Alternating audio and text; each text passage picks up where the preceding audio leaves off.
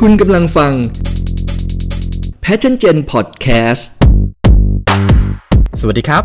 คุณกำลังอยู่กับเต้เชง และนี่คือรายการสิ่งที่มหาวิทยาลัยไม่ได้สอน รายการที่จะพาทุกคนไปซิทอินในคลาสที่คุณไม่เคยเรียน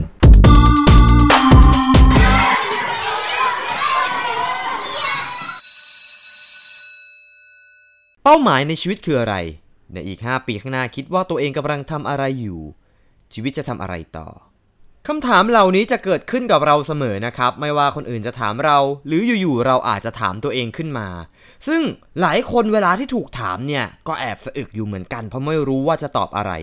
คลาสในวันนี้นะครับ เราจะมาพูดถึงการตั้งเป้าหมายเพื่ออนาคตที่สดใสของชีวิต และหน้าที่การงานกัน หลายคนอาจจะถามว่ามันจำเป็นหรอที่จะต้องมีเป้าหมายในชีวิต ก็ไม่แน่นะครับ แต่ถ้าเกิดใครที่เคยรู้สึกเคว้งคว้าง ไม่รู้จะทำอะไรต่อ สาเหตุหลักๆ นั่นก็เป็นเพราะว่าเราไม่มีเป้าหมายที่ชัดเจนไงครับ ผมจะบอกอย่างนี้ครับว่า เมื่อจุดหมายปลายทางมันชัดเจน เส้นทางที่จะเดินต่อไปมันก็จะค่อยๆ ชัดเจนเหมือนกัน มันจะช่วยไม่ให้เรารู้สึกเคว้งคว้าง หลงทาง และก็รู้ว่าเราควรจะทำอะไรต่อในชีวิต แต่คำถามสำคัญก็คือ แล้วเราจะตั้งเป้าหมายให้กับชีวิต รวมถึงหน้าที่การงานของตัวเองยังไงกันล่ะ ซึ่งก่อนที่เราจะไปดูกันว่า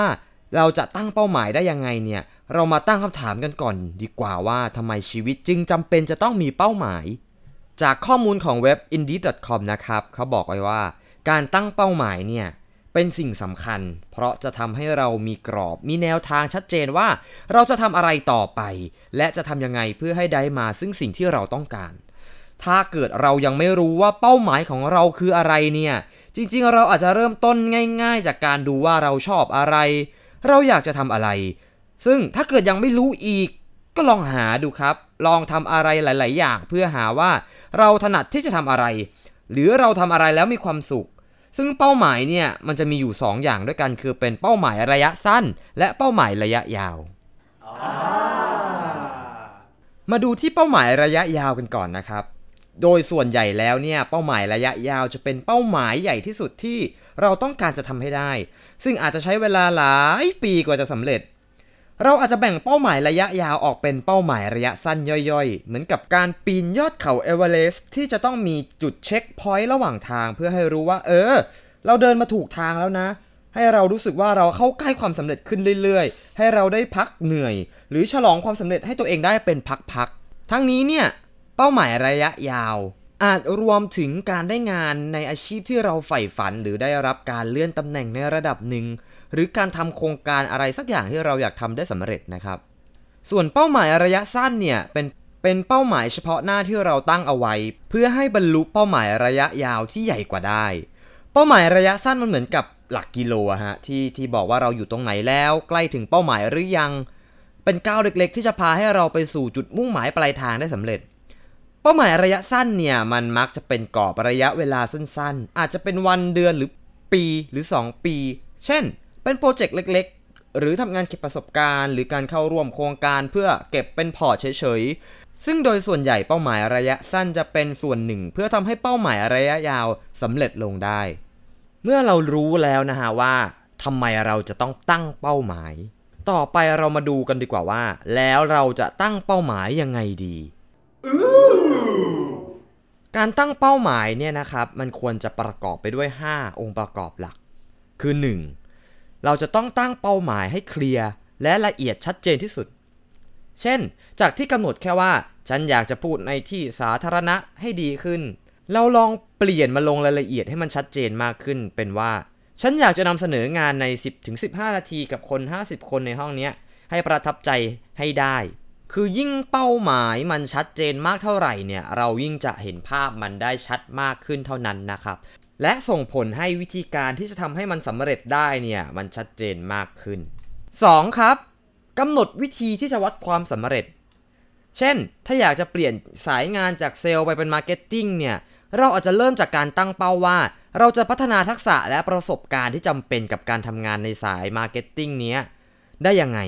ลองไปหาดูว่าเออ การจะทำงานสาย marketing เนี่ยทักษะความรู้ที่จะต้องมีคืออะไรบ้าง และกำหนดว่าแล้วกำหนดว่าฉันจะเรียนรู้ทักษะนี้ที่จำเป็นกับการทำงาน marketing เนี่ยให้ได้ภายใน 1 เดือน ถ้าภายใน 1 เดือนฉันสามารถเรียนรู้ทักษะนี้ได้ นี่คือสำเร็จไปแล้วขั้นหนึ่งอะไรอย่างนี้นะฮะ คือหาตัวชี้วัดว่า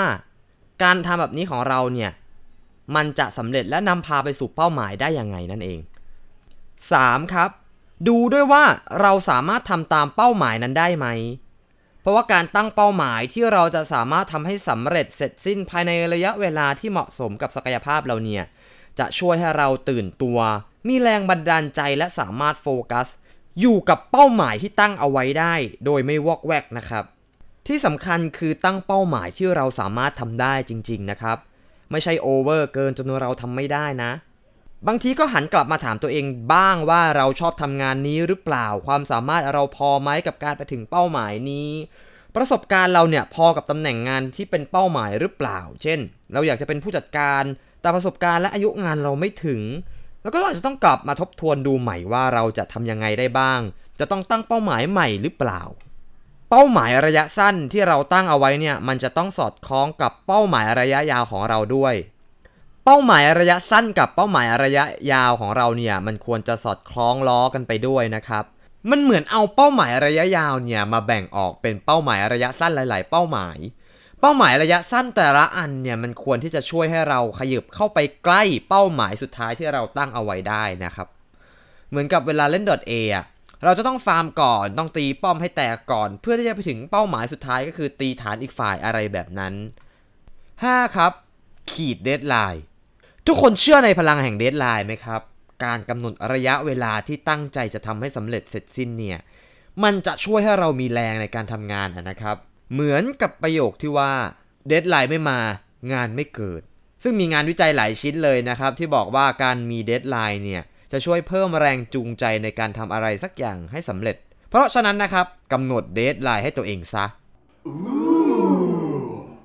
การตั้งเป้าหมายเนี่ยไม่ใช่แค่จะใช้ได้กับการทำงานเพียงอย่างเดียวนะครับ เราสามารถนำมันมาปรับใช้กับการใช้ชีวิตได้ด้วยเหมือนกัน เพราะไม่ใช่แค่หน้าที่การงานอย่างเดียวที่ต้องการเป้าหมายนะฮะ แต่ชีวิตก็ต้องมีเป้าหมายเหมือนกัน แม้ว่าเป้าหมายในชีวิตของแต่ละคนเนี่ยอาจจะแตกต่างกัน แต่เราก็จำเป็นจะต้องมีเป้าหมาย เพื่อไม่ให้รู้สึกเคว้งคว้างและหลงทาง การตั้งเป้าหมายทั้งในอาชีพและชีวิตส่วนตัวเนี่ย จะช่วยให้เรามองเห็นภาพ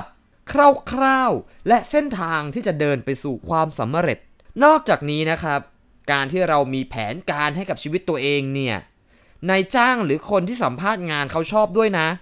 เพราะมันแสดงให้เห็นว่าเราเนี่ยรู้จักการวางแผนให้กับชีวิตตัวเอง จัดการตัวเองได้ดีระดับหนึ่ง มีการเตรียมตัว มีการเตรียมพร้อม แล้วก็มุ่งมั่นเพื่อไปให้ถึงเป้าหมายที่ตั้งเอาไว้ให้ได้ ใครที่กำลังจะสัมภาษณ์งาน แล้วก็ลองหาจังหวะยับยับพูดเรื่องเป้าหมาย และแผนการคร่าวๆของชีวิตเราดูครับ แล้วคุณอาจจะได้งานนี้ที่หวังแน่นอน จบไปแล้วกับคลาสในวันนี้ คลาสหน้าจะเป็นเรื่องราวเกี่ยวกับอะไรนั้น รอติดตามฟังกันได้ กับสิ่งที่มหาวิทยาลัยไม่ได้สอน ขอบคุณครับ